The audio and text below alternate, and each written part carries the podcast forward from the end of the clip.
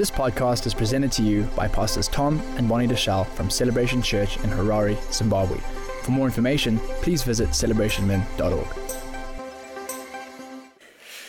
I want to pray this morning, and if they're praying for the nation of Zimbabwe and the nation of Kenya, then I think it's important that we pray for the nation of Zimbabwe.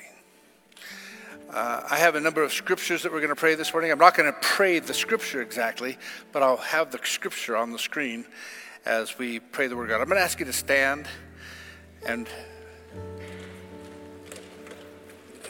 join your hearts with me as we pray. The Bible says men ought always to pray and faint not. You know, I notice there's a lot of men fainting today. You know, I see men that are giving up, or men that are coming into a degree of prosperity and thinking that that gives them license to sin. Folks, I'm going to tell you something. When pressure is on in a society, it's a time that we need to run into the arms of God. We need to seek Him. We must always pray. And prayer doesn't come from our head and from our lips. It comes from our hearts. So I'm going to ask you to join your hearts with mine today. 2 Chronicles 7:14 says, if my people who are called by my name. Well, Lord, we come to you because we know that this morning you desire us to pray for the nation of Zimbabwe. We are your people. You promise that when your people pray, that when they humble themselves, when they seek you, you will hear and you'll answer. You even promise healing in the land. Lord, our land needs healing. And I believe that it starts with me. So today I humble myself before you, right here, right now. I'm seeking your face. I'm asking that you would grant me a repentant spirit so that I may be an instrument that ushers in your blessing for our nation. You said that in Psalm 33, that blessed is the nation whose God is the Lord. Lord, your blessing has been upon our nation. And I thank you for your mercy, the mercies that you pour out upon us. By your word, Lord, you said you would bless the nation whose God is the Lord. Lord, we desire to make you Lord over our nation today. Our nation, as a nation, has evidently turned away from you. So God, on my behalf and on behalf of your people, we confess our disregard for you, our sin of disregarding you. We're asking that you would bring your people and our nation to repentance, and let us once again be a nation who calls upon you as our Lord and as our Savior. Proverbs says that righteousness exalts a nation, but sin condemns any people. Father, righteousness exalts the nation. Not flagrant personalities, not boastfulness, not foul speech, not pride, the pride of man or of progressive lifestyles or our quick talking politicians who present themselves with answers and hear nobody. Father, righteousness is what you desire, and righteousness is what we need. Let your righteousness rain down on this earth and spring up in every home, in every community in Zimbabwe. You tell us that the fear of the Lord is the beginning of wisdom. Many of the things I hear coming out of the mouths of those in our media frighten me, Lord. The fear of the Lord is sorely lacking. Today I humble myself before you. We as a church humble ourselves before you. We ask you for your mercies today on behalf of the people who do not fear you, who do not acknowledge you, Forgive us, God. Strike fear into the heart of your people. Show us the seriousness of our sin and the holiness of your majesty. Let us see. Let us understand who you are. You are God Almighty. You are King. You're the sovereign one. You're the ruler of the heaven and the earth. God, help us to be wise. Help us to be wise. You told us that you would build your church and the gates of hell would not prevail against it. You have a people and you have a plan. Father, it cannot fail. No matter what, we know that your purposes will prevail. You are in your church and you indwell your people. Father, we take great hope in this. So, Father, we're asking you to strengthen your people, strengthen your church in this country. Father, help us to raise a battle cry, to stand faithfully and to stand firm for truth. Stir up our passions and our desires for purity and holiness and intimacy with you. And let us walk by your Spirit, the unquenchable fire of your Holy Spirit on the inside of us. You told us to come out from amongst them and be separate from them, to touch no unclean thing. And if we would do that, you would receive us. Father, we're asking you, and we're calling today. As a church, I'm calling as a nation of believers. We call ourselves Christians, Father. I'm saying as believers, it's time to come out from amongst them, to be separate. All across this land, Father, we're calling for your people to set aside worldly wisdom, to set aside pride, to set aside the appearances of wisdom, and to set aside materialism. Lord, we need your approval. We set aside idolatry of all sorts. Lead us out. Lead us up. We declare that we are a holy nation, a royal priesthood, set apart, worthy. And we're set apart for your worthy purposes. That's what we're set apart for. Stir in each and every heart to come out and be different. Father, you set King Uzziah one day and he saw you fill the temple with your glory. Father, we ask that for us as well. We need to see you as you truly are, not what others say you are, but who you really are. Let your people see you high and lifted up. Let us see you in your glory. Let us see you in your majesty. Let us see you as holy. Let us understand your nature. Let us understand your character. Let us know that you are a sovereign God. Let us know your word.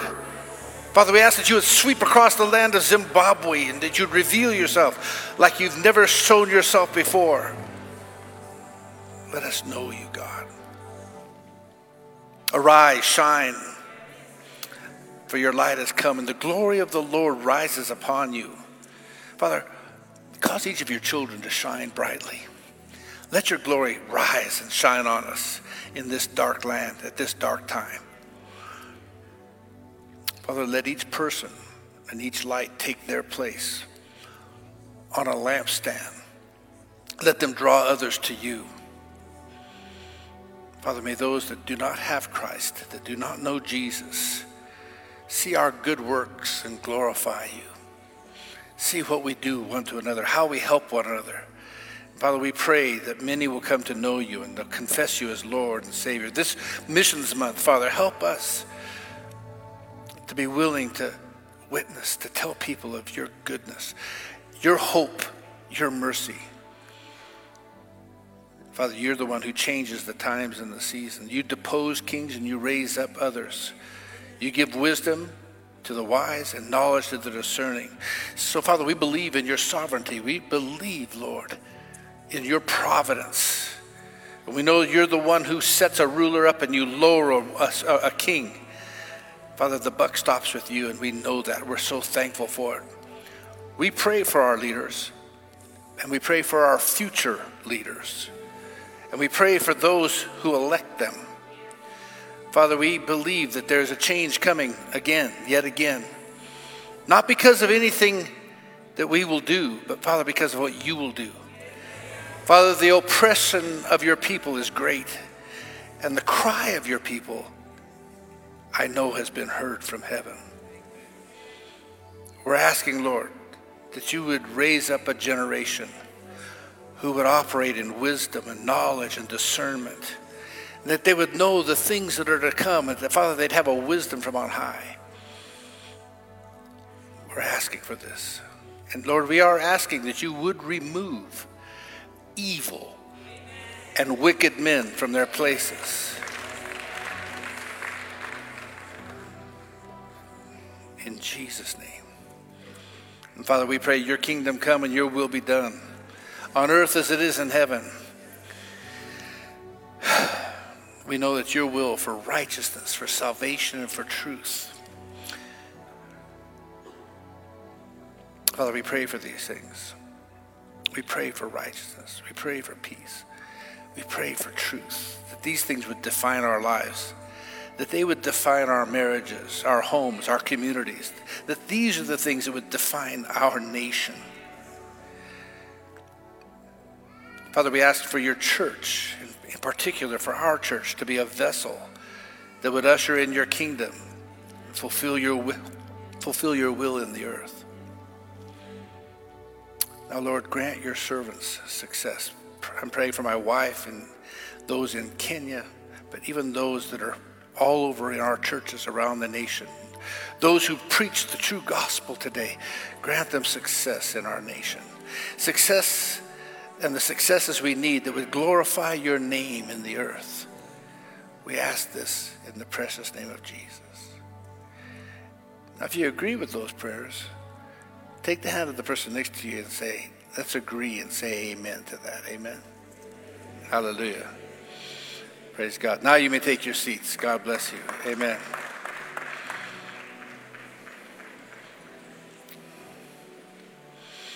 Are we ready for that video yet? Let's watch it. Lord,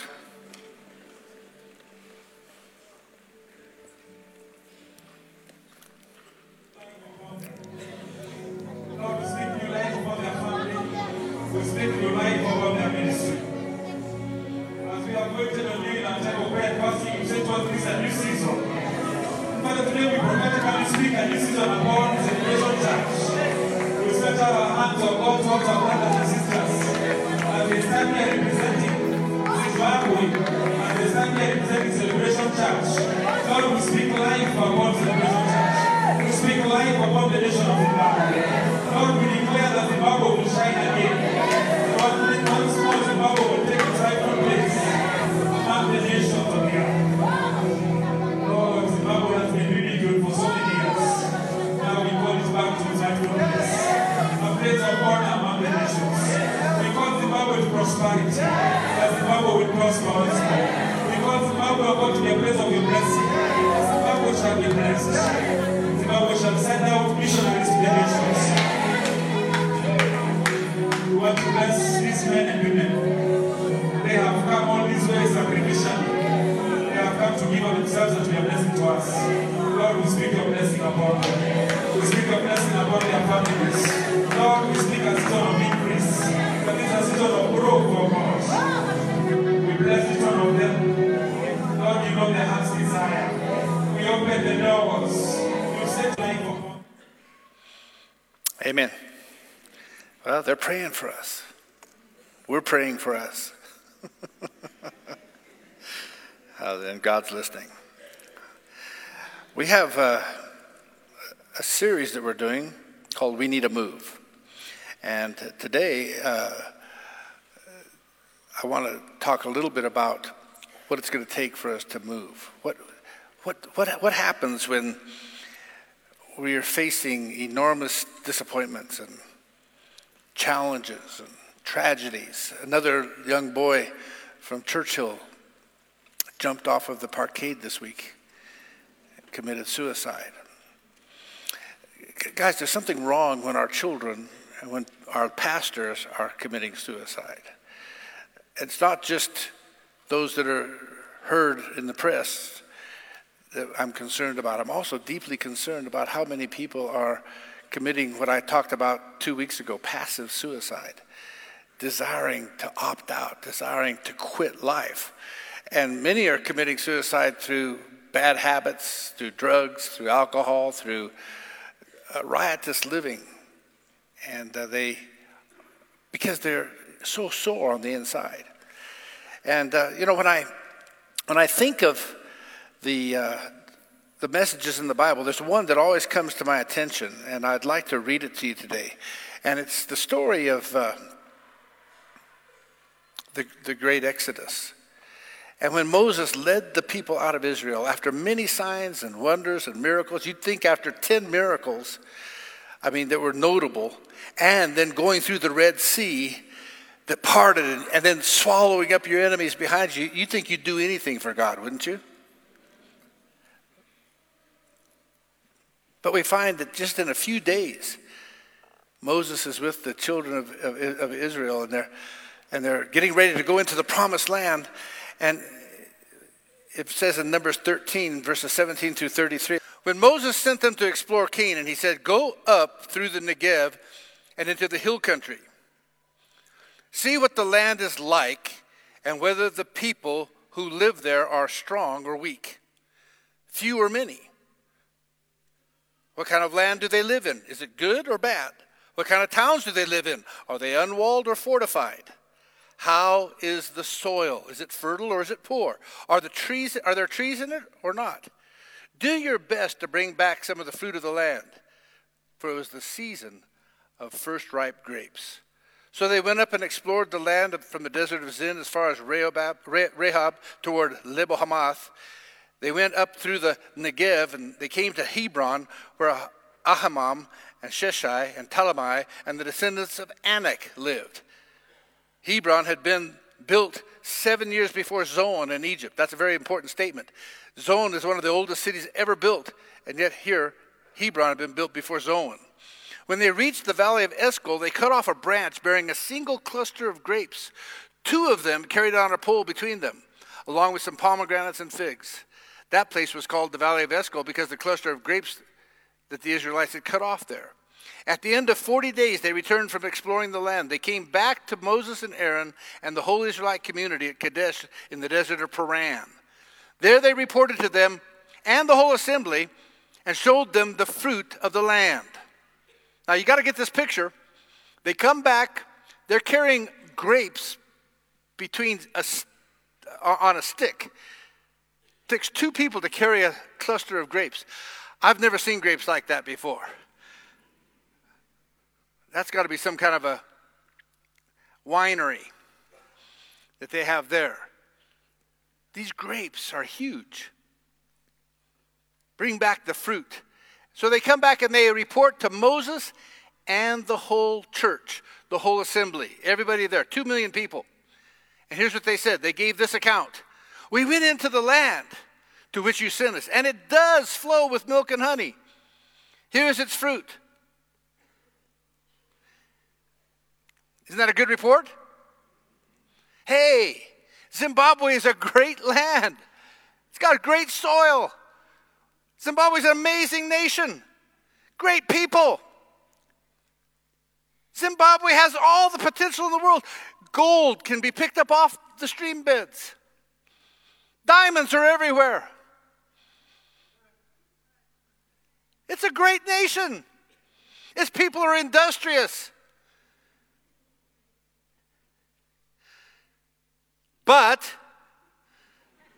And that's exactly what happened here, but the people who live there are powerful, and the cities are fortified and very large. We even saw the descendants of Anak there who put sanctions on us.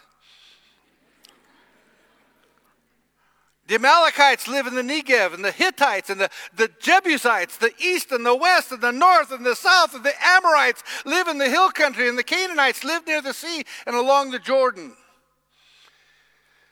Then Caleb silenced the people before Moses and said, "We should go up and take possession of the land, for we certainly can do it." Guys, there's potential in Zimbabwe. It's an awesome season for us. We should be building houses and building factories and building businesses. We should be moving ahead. But the men who had gone up with them said, we can't attack those people. They're stronger than we are. And they spread among the Israelites a bad report about the land that they had explored. They said, the land we explored devours those living in it. All the people we saw, they are of great size. We saw the Nephilim there. The descendants of Anak came from the Nephilim. And we seemed like grasshoppers in our own eyes, and we looked the same to them.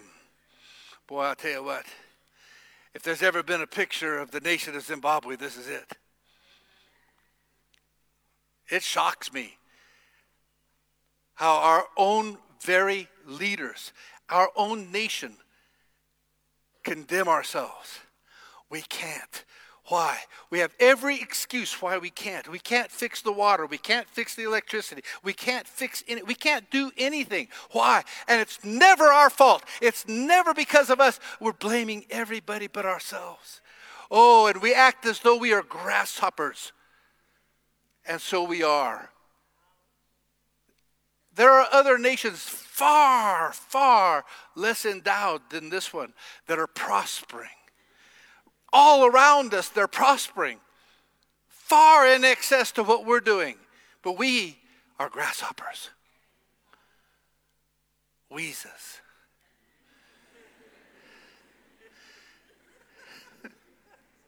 Tap your neighbor, say wheezer.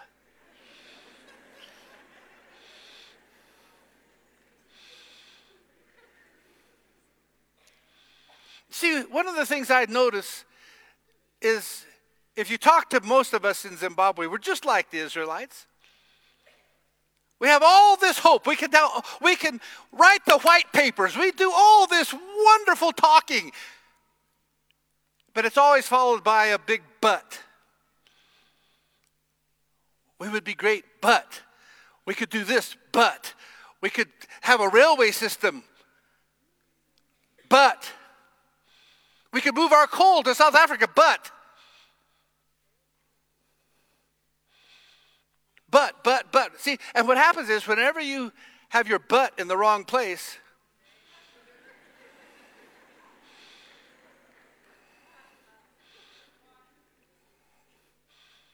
you defeat yourself. You give a bad report. And we defeat ourselves in our nation, just as the Israelites defeated themselves. There were a few good men, two to be exact, that got up and said, we surely can take the land. Caleb and Joshua said, we can do it. God's with us. Look, the same God who delivered us from this and from that. I know that there's enemies in the land. I know that there's trouble. I know that there's challenges, but our God is well able. There were two men that had their butts in the right place.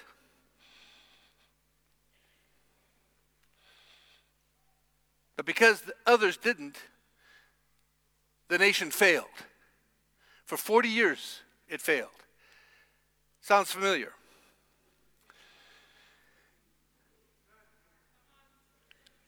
If we're going to be a successful nation, and if you're going to be a successful person, and if we're going to be a successful church, we need to move from sickness of the heart back to hope and expectation. Hope is not a wish, a craving, or a desire. Hope is a force. The force of hope works inside of a person. Hope is what causes you to get up in the morning and activate your faith to accomplish what seems impossible in the eyes of men. But with God, all things are possible. Romans says it this way. Therefore, having been justified by faith, you can put this up, guys. Therefore, having been justified by faith, we have peace with God through our Lord Jesus Christ, through whom also we have access by faith into this grace in which we stand, and we rejoice in hope of the glory of our God. And not only that, but we also glory in tribulations. We glory in our tribulations, knowing that tribulation produces perseverance, perseverance character, and character hope.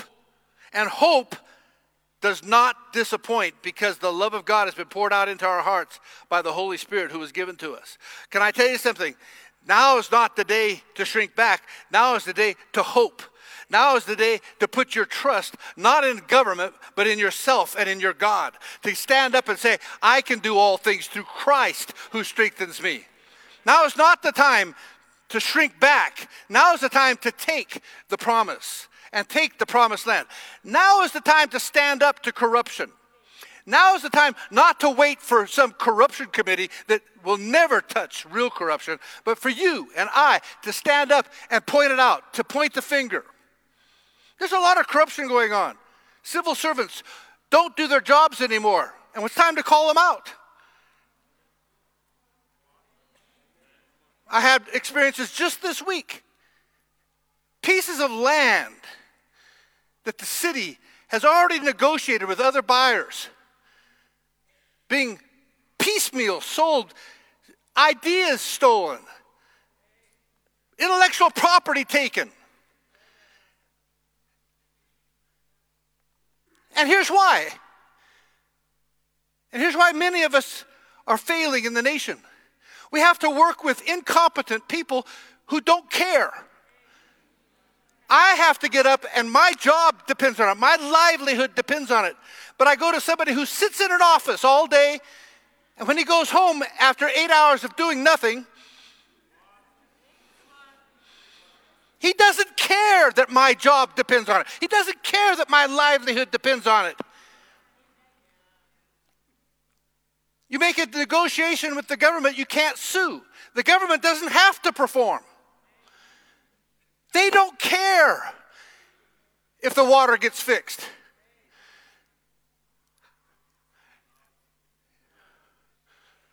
Hey, guys, listen. I used to think that, man, you know, we have a problem. There have been so many people that have come with solutions. So many people that are willing to put good money into good systems. But we live in a fictitious world of people that will not care. Our doctors are being vilified in the press because they refuse to work in conditions that are terrible. There is no running water in the hospital. How on earth do you go to work there? But we won't fix the water. And we keep talking about how big the enemies are. The enemies are only in our mind. And the fact that we have to work with people who all they have is excuses now. It's time for the do-nothings to remove themselves and put people in that will do something. It's time for those who are wicked and for those who are evil, who are stopping good people from doing good things, to be called out. And it's time for you and I to call them out. It's time for righteousness to prevail. Righteousness exalts a nation. And many of these people that sit in these offices call themselves Christians. But they are calling themselves Christians on Sunday and taking bribes on Monday. Oh, but that's how it is in Zimbabwe. We don't get good salaries, so you have to pay me so I'll do my job. I admit that the system is broken. We all know that. We're going to print new dollars now. My hope is that that is a solution. My hope is that there will be a global currency reset, which the whole world needs to happen. There's much talk about it. There's much speculation about it. And the timing seems right, even for Zimbabwe. That would mean that our currency would now be backed by something besides empty promises. And that we would be able to trade on a parity with other nations. And if that happened, we would still have the problem of corruption in our government. But at least we would have a currency that may be able to be traded. And I believe you're going to see that very soon.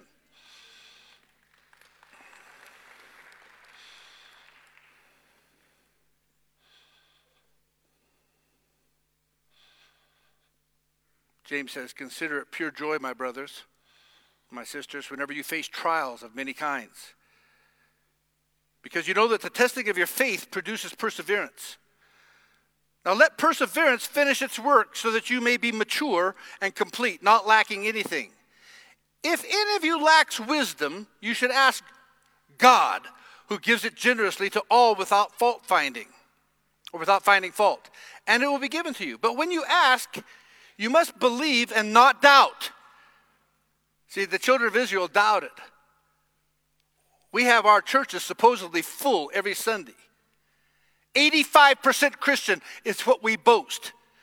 But I'm going to tell you something. I don't believe it. I don't believe that we have real Christians. I believe we have lip service Christians, and I believe that we say something on Sunday, but we live differently all week long. I believe that when we ask, we doubt.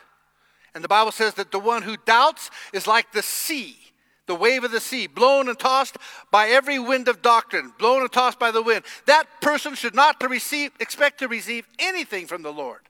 Such a person is double-minded and unstable in all that they do.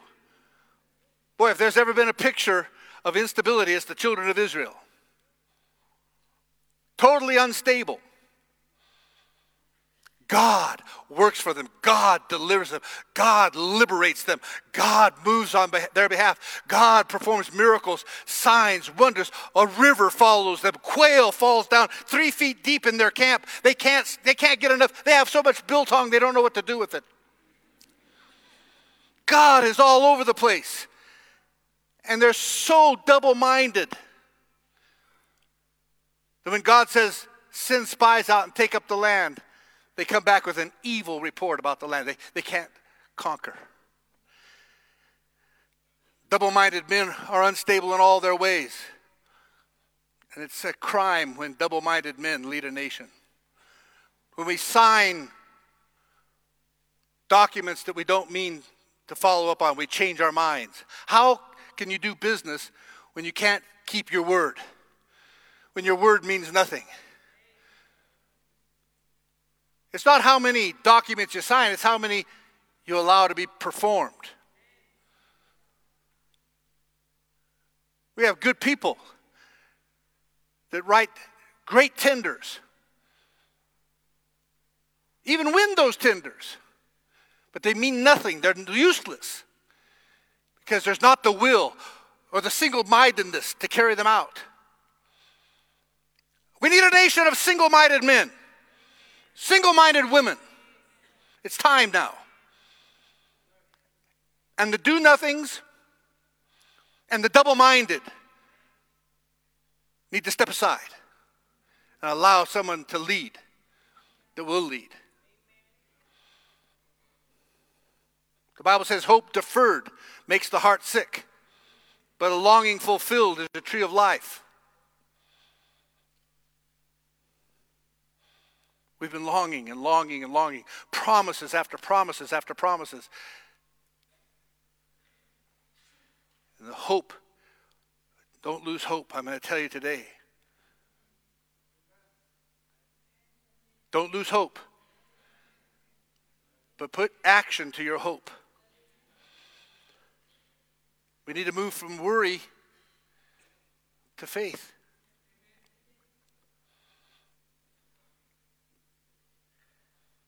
Jesus said this, he says in Matthew, "Therefore I tell you not to worry about your life, what you'll eat or drink, or about your body, what you'll wear. For is not life more than food and the body more than clothes? Look at the birds of the air. They do not sow or reap or store away in barns, and yet your heavenly Father feeds them. Are you not much more valuable than they? Can any one of you worry by worrying add a single hour to your life?" Hebrews says, now faith is the confidence in what we hope for and the assurance of what we do not see. Faith is the substance of what we hope for, the evidence of what we can't see. Faith. God honors faith. God honors our faith. And God sees faith. And God works with faith.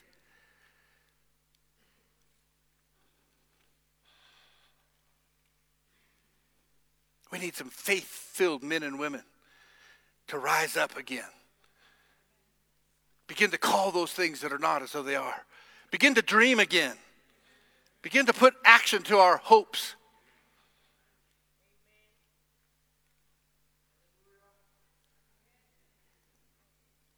We need a move. Not only in our hope, we need a move not only in our faith, but we need a move in our speech and what we're saying. Our speech must begin to be filled with the goodness of God and not so much speaking about the circumstances around us. The Bible says, and they overcame him by the blood of the Lamb and by the word of their testimony. And they did not fear, or they did not love their lives even unto death. Let me tell you something. There comes a time when you have to love God, love your nation, love your family enough to speak the truth. Amen. To stand up and say, wait a minute. Here's my testimony. Here's the truth. I have tried to do this right. I have tried to do it. And for those of you that think that, oh no, you can't do it right, you're part of the problem. Right here in the church, you're part of the problem. Cheating, lying, and stealing. Oh, that's just how it is in Zimbabwe. Well, okay. That's how it is in Zimbabwe, but then you're part of the problem. Because that's not how it should be. And when we condone unrighteousness by our actions, we suffer. We all suffer. Oh, you do okay. But I don't know if you've noticed how many beggars there are on the street today. How many hungry people there are. You know, it used to be that people would eat one meal a day. Now they're eating one every 2 days. Because there's just not enough.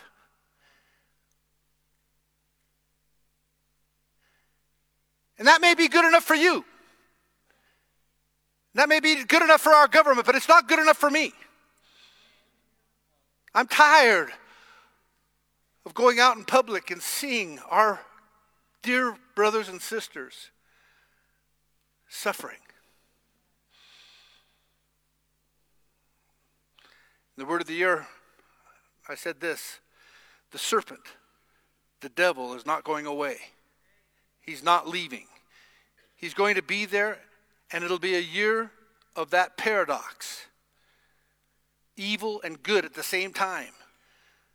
We have overcome him with the blood of the Lamb. That is the enforcement of Jesus' finished work on the cross. And the word of our testimony. That means every mess that the devil tries to make, we decree and declare the message of miracles and God's grace. So get ready. This is the year to tell the story after God's glory is revealed. And we will not love our lives unto death, simply meaning that we will die daily to our own minds, our own wills, our own emotions and fleshly ways. To rise, to live, and to walk in the Spirit. This is the year for you and I to walk in the Spirit. Then we will rejoice, knowing that God has promised us a glorious life of victory. God uses your praises. The praise of God this year will be very important. Folks, I want you to tell you something. You need to be praising God all the time. Praise yourself through every situation. But learn to be led of the Holy Spirit. If you're going to live by the sword, you'll die by the sword. If you're going to live by your own wiles and ways, you're going to die by it. But if you live by the Spirit, God will show you how to build your business, how to build your family, how to build your marriage. By the Spirit, in the Spirit, and through the Spirit. And that's what God desires for our nation. God says it this way. Proverbs, he says, a man's mouth, a man's stomach shall be filled or satisfied from the fruit of his mouth. From the produce of his lips he shall be filled. Death and life are in the power of the tongue, and those that love it will eat its fruit.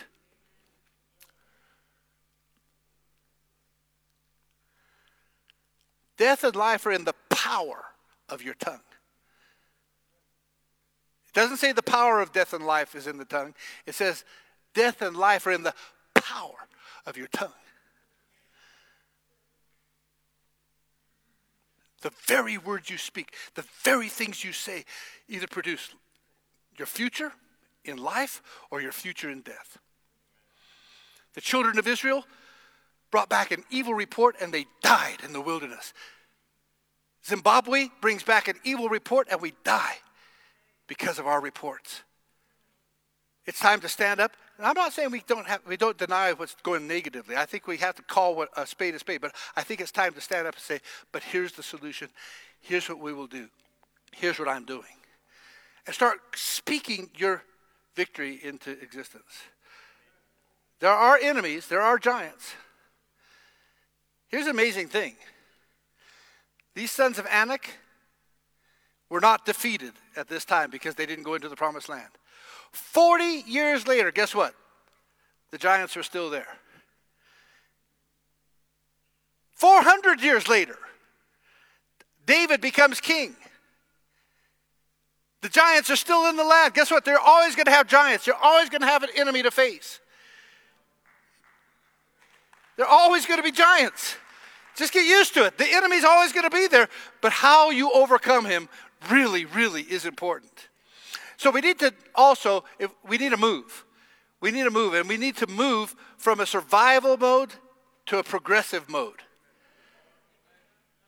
Jeremiah told the people they were taken captive and in bondage. And by the way, we are in bondage. We are not free. You call yourselves free, we are not free. Well, maybe we are.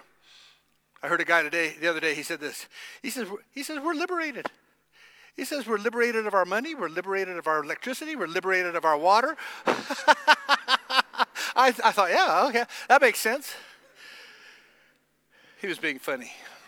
It's good to have a sense of humor when things are down, okay? Jeremiah 29 says this, though. While they were in captivity, it says, build houses and dwell in them. Plant gardens and eat their fruit. Take wives and beget sons and daughters.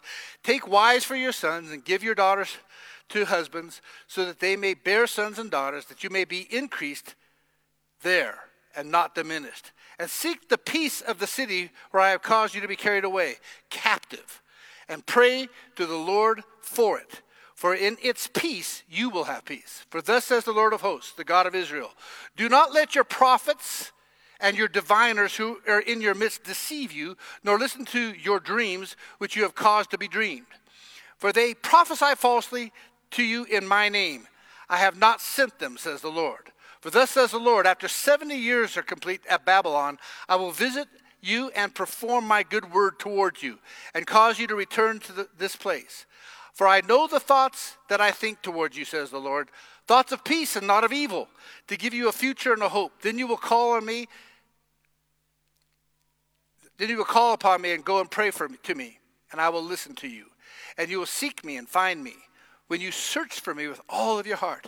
I will be found by you, says the Lord, and I will bring you back from your captivity. I will gather you from all nations and from all the places where I have driven you, says the Lord, and I will bring you to the place from which I caused you to be carried away captive. Folks, we have over 5 million people that have left this country. Every week, people are leaving Zimbabwe. Every week, people leave this church because they can. That's not right. There's no nation that should be driving its people out. It's wrong. It's evil. It's pure wickedness. It's not that we're not smart enough. We are. Ed Cole said it this way. He said, you drown not by falling into the water. You drown by staying in it.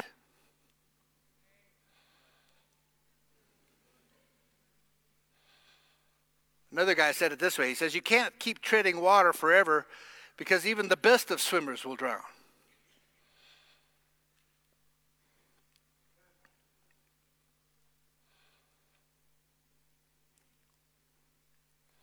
I think it's time to drain the swamp.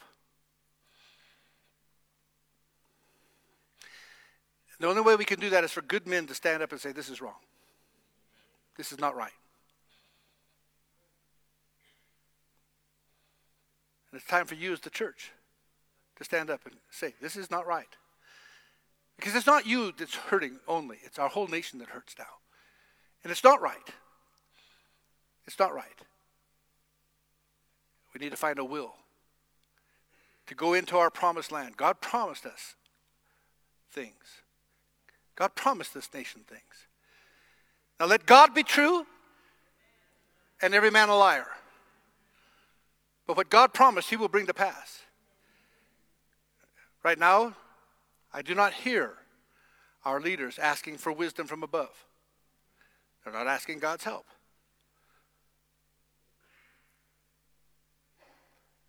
It's time for them and for all of us to seek God for a move. We need to move in our focus from the things that are seen, that we can see, to Jesus.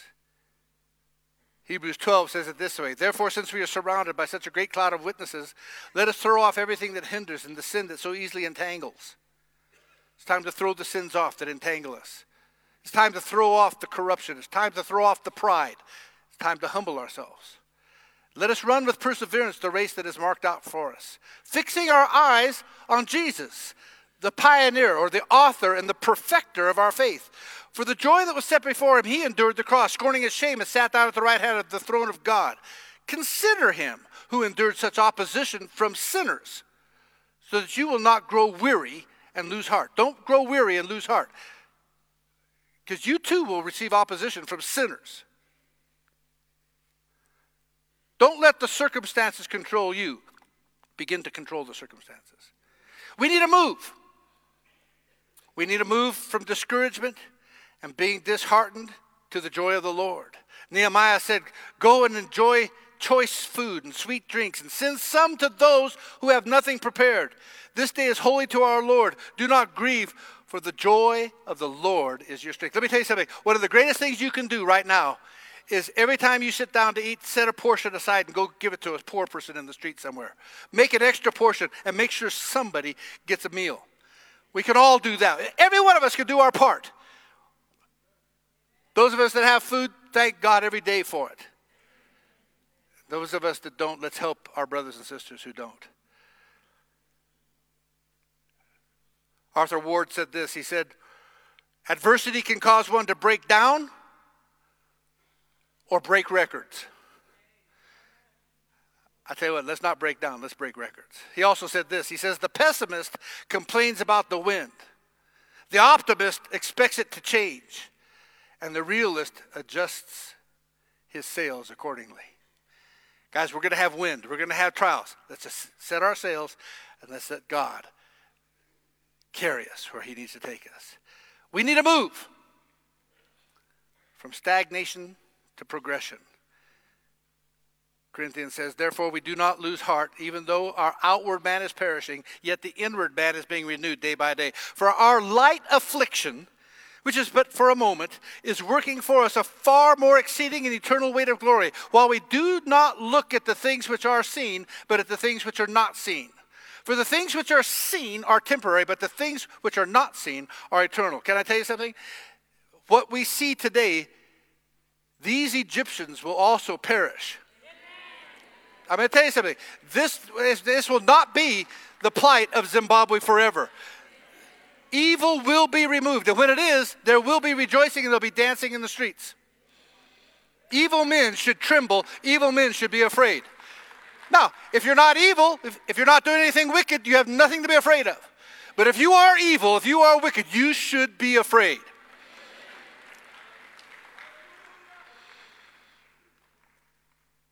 We need a move. We need a move from anxiety and fear to a sound mind. Philippians says it this way: "Do not be anxious about anything, but in every situation by prayer and petition with thanksgiving, present your requests to God. And the peace of God, which transcends all understanding, will guard your hearts and minds in Christ Jesus." Timothy says it this way: "For God has not given us a spirit of fear, but of love, of strength, of power, and of a sound mind." Guys, we are not moved by fear. You cannot be moved by fear. At this time is not the time to be fearful. At this time is the time to rise up. This is the time not to think about yourself, it's to think about others. This is the time to get out of your comfort zone and say, "Wait a minute, God, let me see like you see. Let me speak like you speak. Let me stand for what you stand for," and see if God will not show up. God wants to deliver you. He wants to deliver our nation. I'd like you to just watch a little video here, because I think this is where some of us are at right now.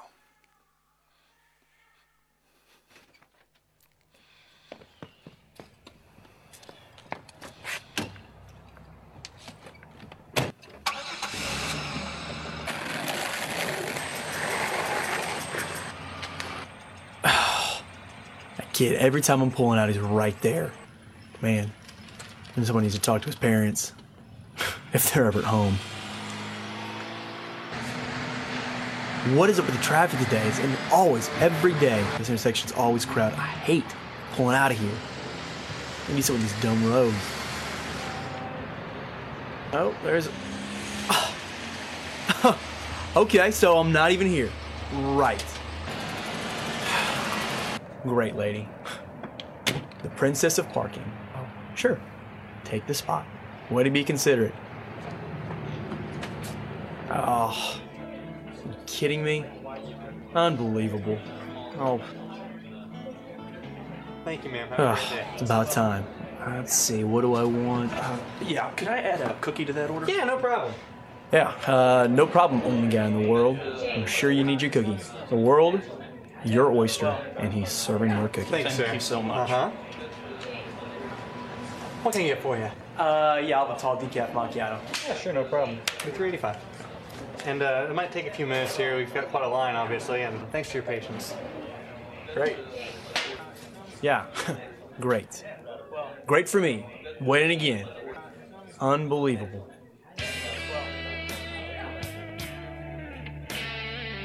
What?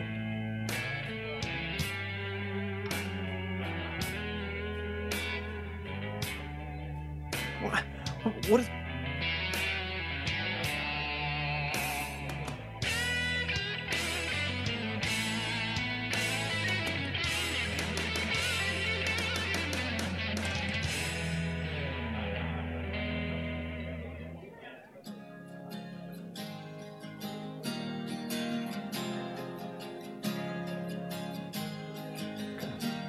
is that? What in the world? Oh,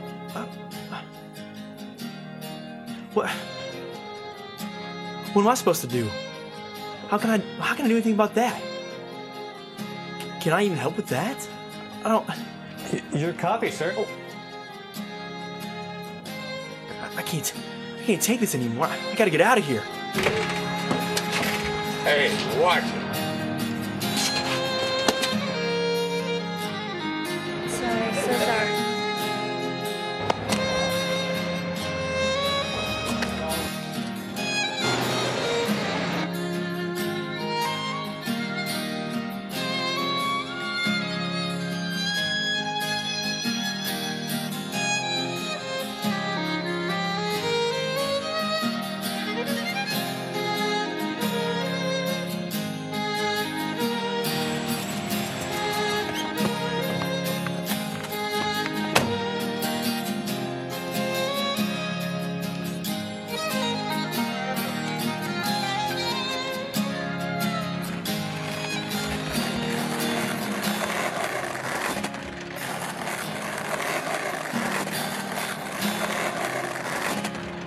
hey, buddy, come here.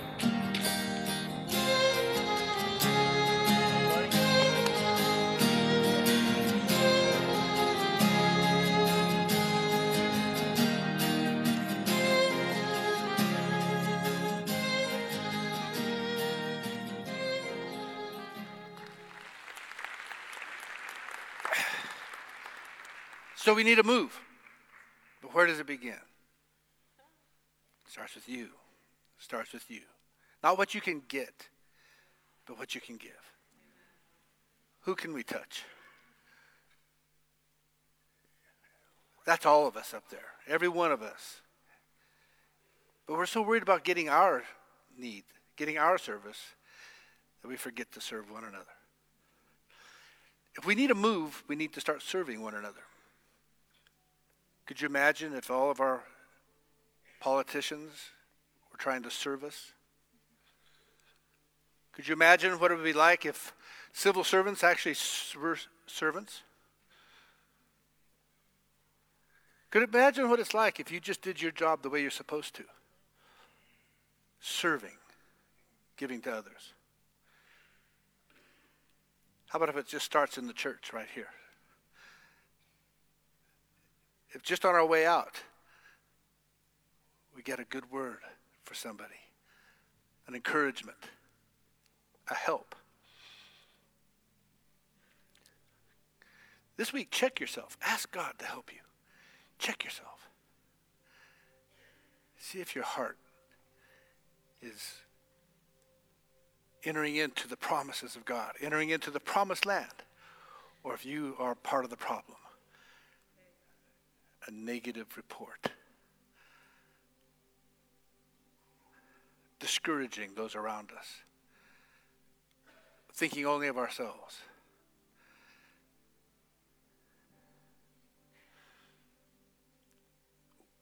Do we need a move? Do we need a move? Yes. Tap your neighbor, say, we need a move.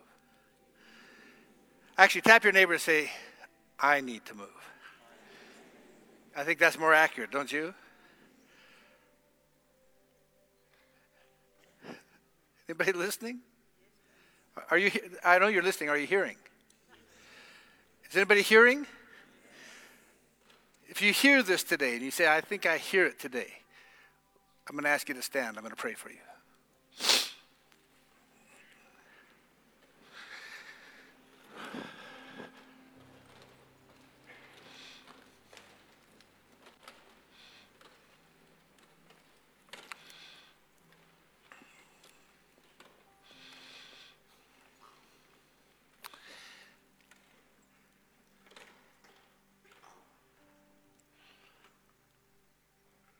Take your hand and put it on your heart.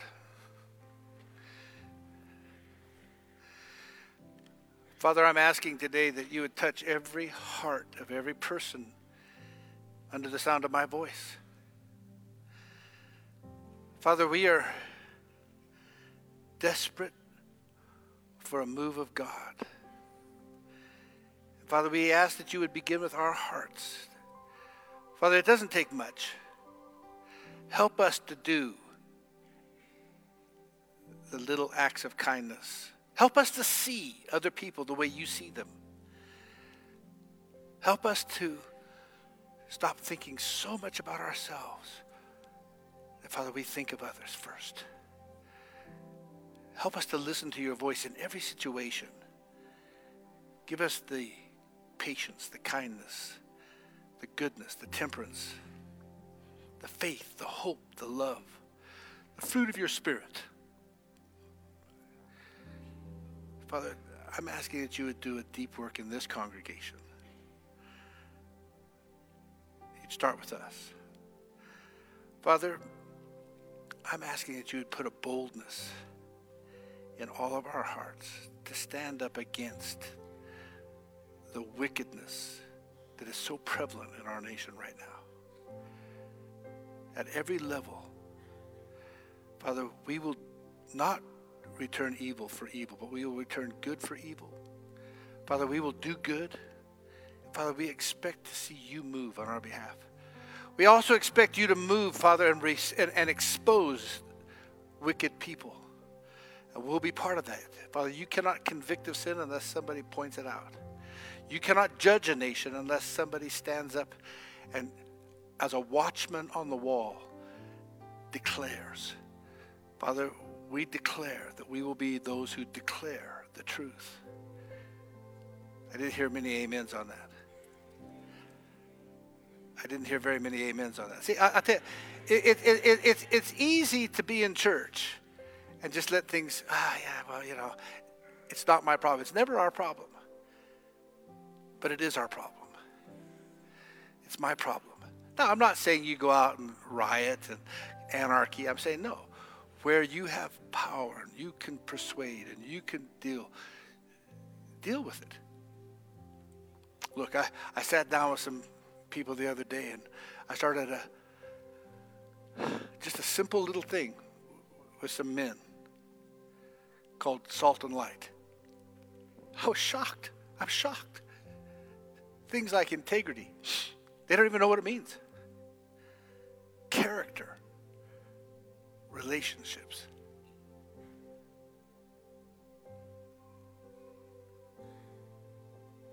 These are words that used to mean something in a society. These are leaders. They had no bearing for even what they believe. As we started dealing with it, and they had to wrestle these things to the ground and start acting on What does it mean to be accountable? What does it mean to be transparent? What does it mean to be honest and integrous? Oh my God. And they started taking steps to be these men. Well, one guy came back and said, it changed my whole business. Another guy came back and said, it changed my whole marriage. Another guy came back and said, hey, it changes the way I'm thinking. I'll tell you what, it doesn't take much for us to change a society. Start defining things. Start being honest. Start saying, no, that's not right.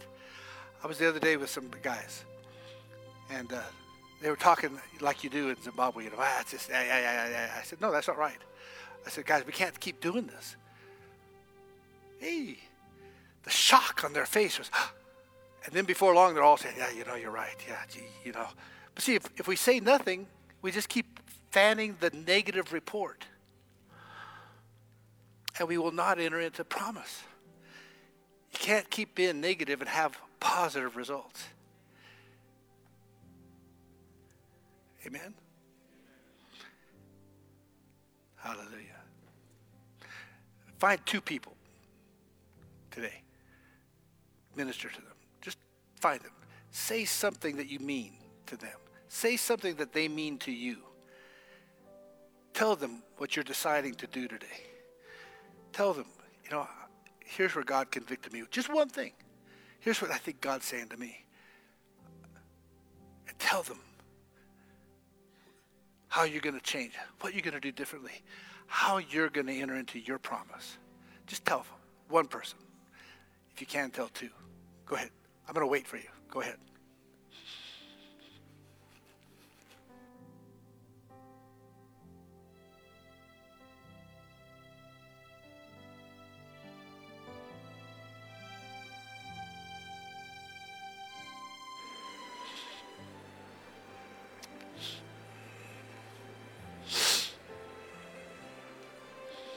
Hallelujah. Amen.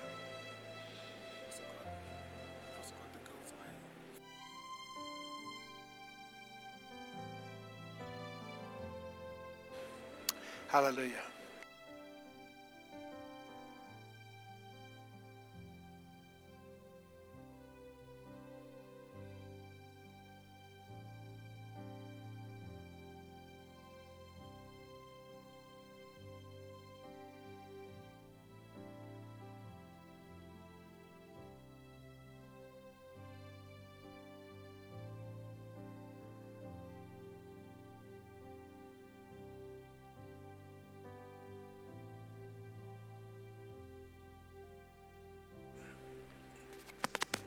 Turn me on. Thank you. I'm going to do one last thing as we close today. Would all the high school students that are here today, especially those of you from Churchill, I'm going to ask you to come forward. We lost one of our own today, this week. Just come forward. I want to pray for you. All the Churchill students, girls high school, if you're here, any high school student, if you're here, you're in high school, listen. There is an attack on our young people. Come on, just come right up here to the front.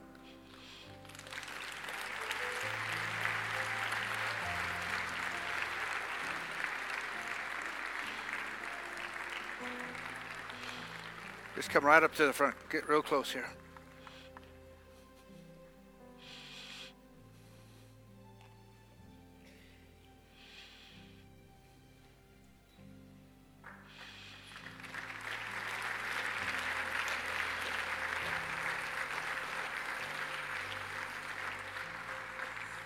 Squeeze in. Squeeze in.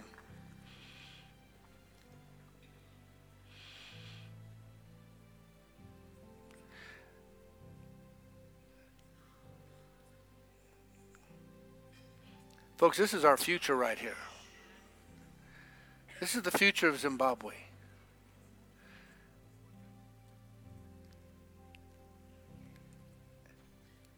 I want to apologize.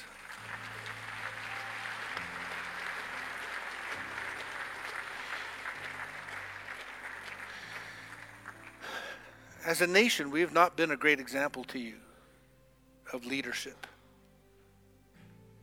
Our best and our brightest do not live in Zimbabwe anymore. Our best and brightest leave this country.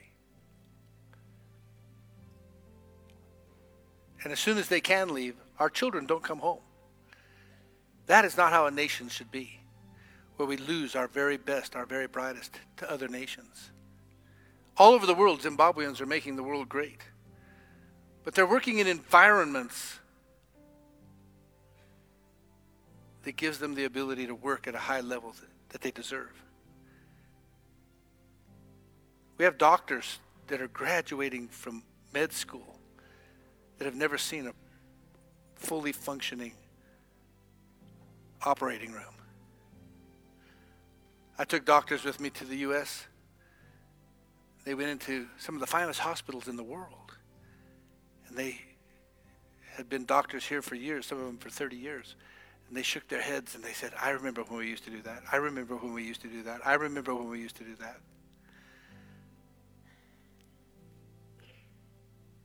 You know, it used to be an honor to work in the civil service in this country. People prided themselves in the way they carried themselves, the way they did their work. They gave great service.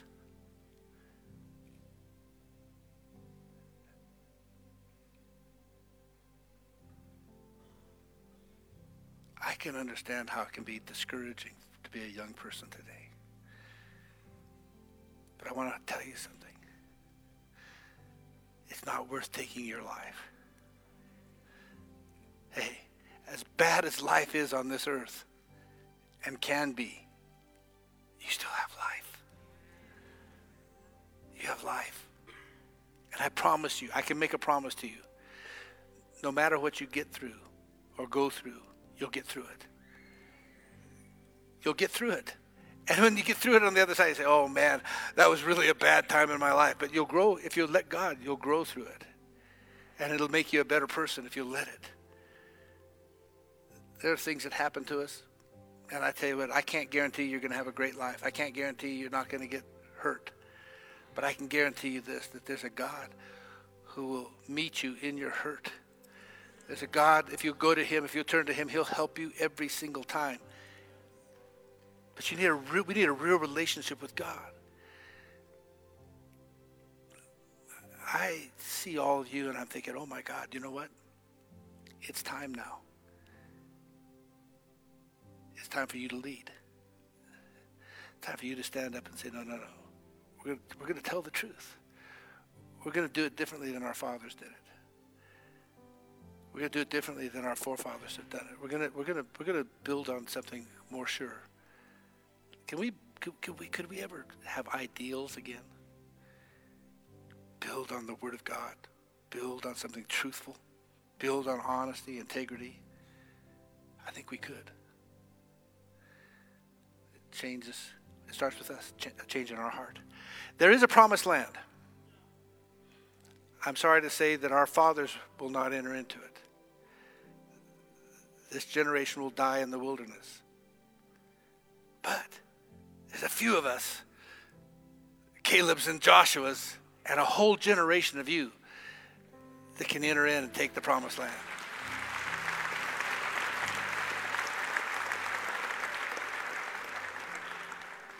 We need a move. We need a move. Amen. Make me a promise.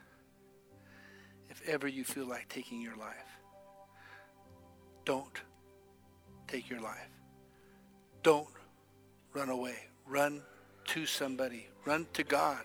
Run to a pastor. Find one of us. Hey, no matter what you're going through, we're going to get through it with you. But your life is way, way, way too precious. Will you promise me that? Will you? Well, don't promise me. Promise yourself.